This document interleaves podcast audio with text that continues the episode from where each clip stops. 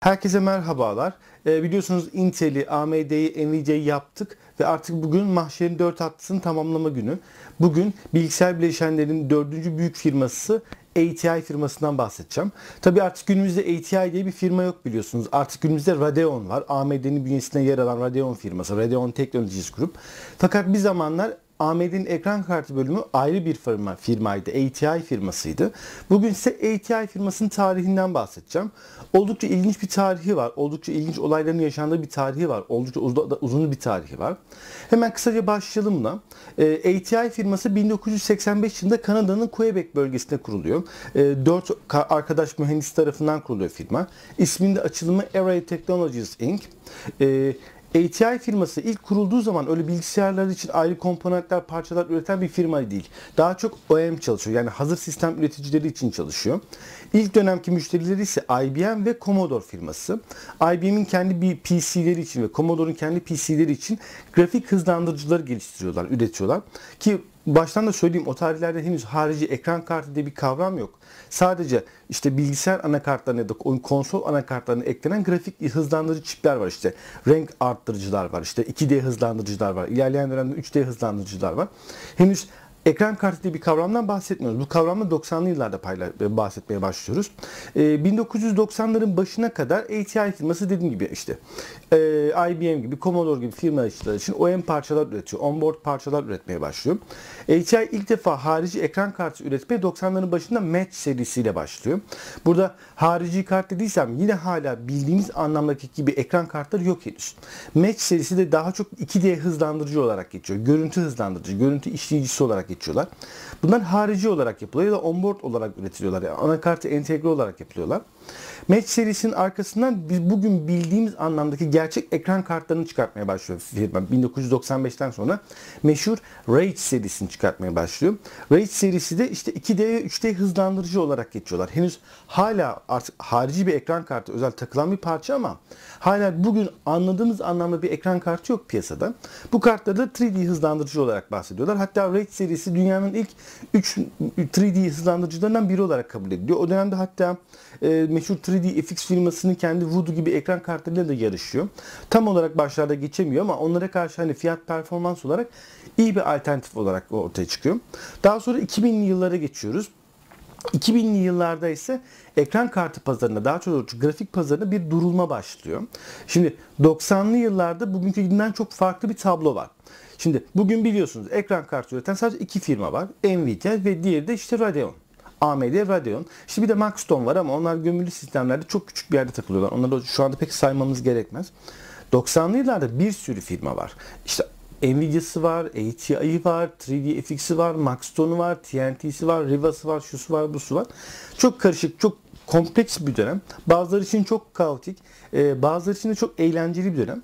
Fakat bu dönemdeki kaos daha sonra Windows'un, Microsoft'un Windows işletim sisteminin ortaya çıkması ve tekerleşmesiyle ortadan kalkıyor. 90'lı e, yıllarda ATI firması ve Nvidia akıllıca davranıyorlar ve Windows'un pazarda tekel konuma geleceğini önceden öngördükleri için bütün tasarımlarını buna göre yapıyorlar ve 2000'lerin başına geriye bu iki firma kalıyor sadece. ATI ve Nvidia. Rage firmasından sonra 2000'lerin başında bugün hala üretim devam eden meşhur Radeon serisi başlıyor ATI'de. Ee, ilk nesil Radeon'lar başarılı ama işte Nvidia'nın e, GeForce serisiyle de çok da başa çıkabilecek seviyede değil. Fakat Radeon serisinin X versiyonları ile birlikte ATI ilk defa pazarda liderliği oynamaya başlıyor.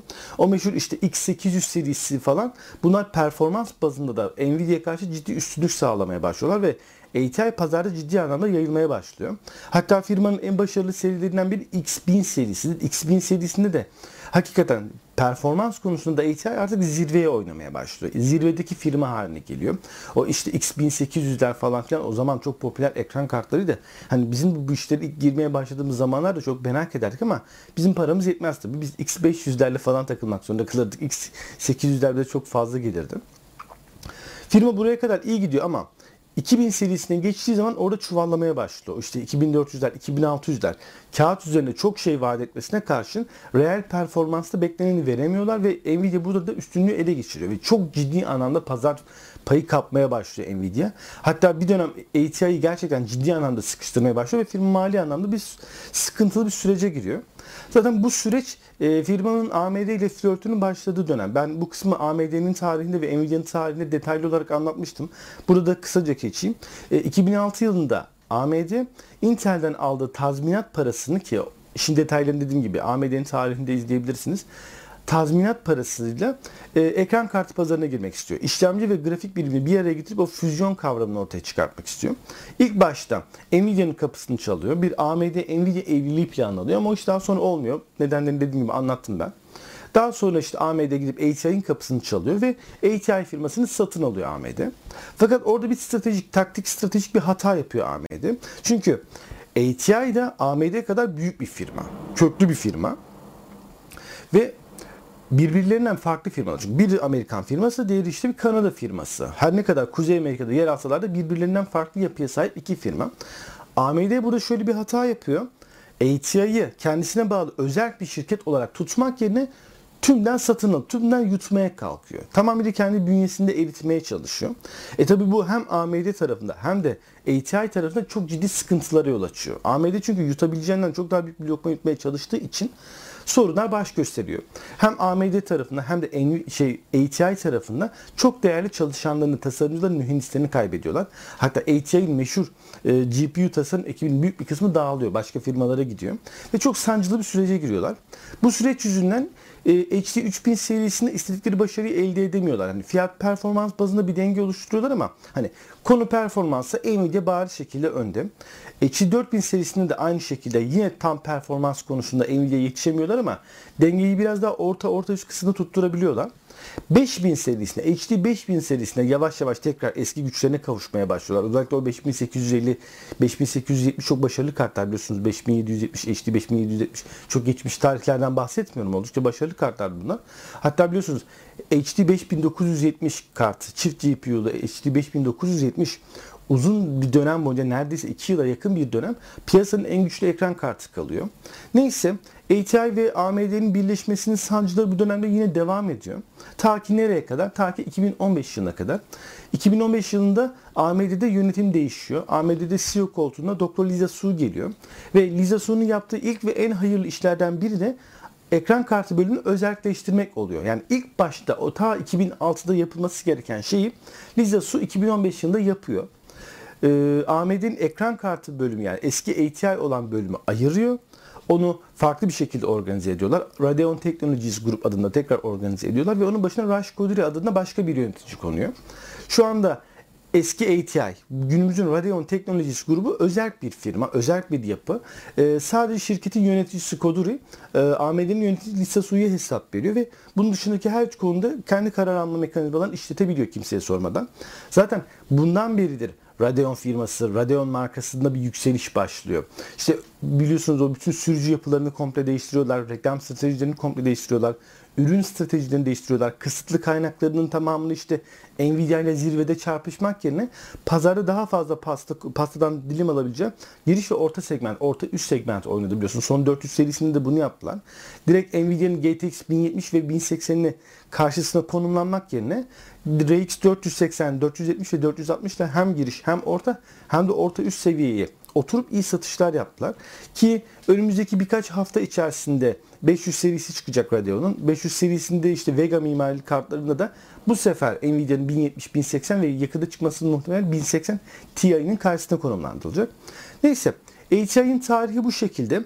Ee, tabii ATI sadece ekran kartlarıyla bilinen bir firma değil. Aynı zamanda oyun konsolu firmalarının da çoğuyla çalışan bir firma.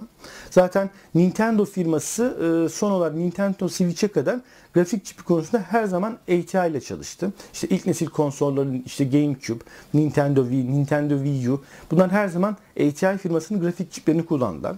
E, keza e, Sony firması PlayStation 4 ve 4 Pro'da da yine ATI'nin tabi bugünkü adı da Radeon çiplerini kullanmayı tercih etti.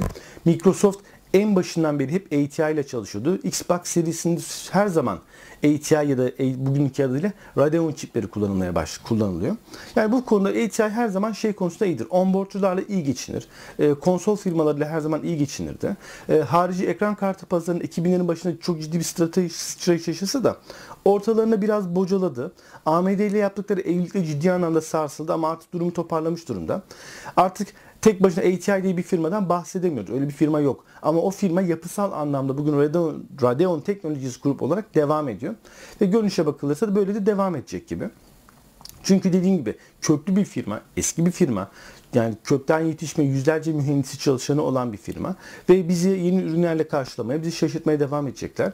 Bakalım bu Mart ayı bizim için çok önemli. Çünkü Mart ayında Vega serisi çıkacak, 500 serisi çıkacak. İkinci nesil 14 nanometre grafik çipleri çıkacak ve e, AMD tarafı bu konuda gerçekten çok iddialı konuşuyor. Yani ciddi anlamda bir karşılık vereceğiz. Çok ciddi anlamda karşılık vereceğiz. Bu sefer Nvidia bize yetişmeye çalışacak diyorlar.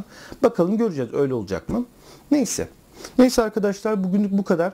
Ee, Bir sonraki videom çarşamba günü olacak. Çarşamba günü yine e, popüler kültüre yönelik bir video yapacağız. Oldukça meşhur ve gizli gerçekten olup olmadığı bilinmeyen bir deney hakkında bir video yapacağım. Beklemede kalın, takipte kalın. E, Mart ayı dolu dolu geçecek. İncelemeler, bilim videoları, teknoloji videoları, askeri teknoloji videoları 6 ayı beklediğinizi biliyorum. O da gelecek hiç merak etmeyin. E, Beğendiyseniz abone olun, like atın, yorum yapın. Yorumlarınız benim için çok önemli. Olumlu, olumsuz eleştirileriniz benim için gerçekten çok önemli.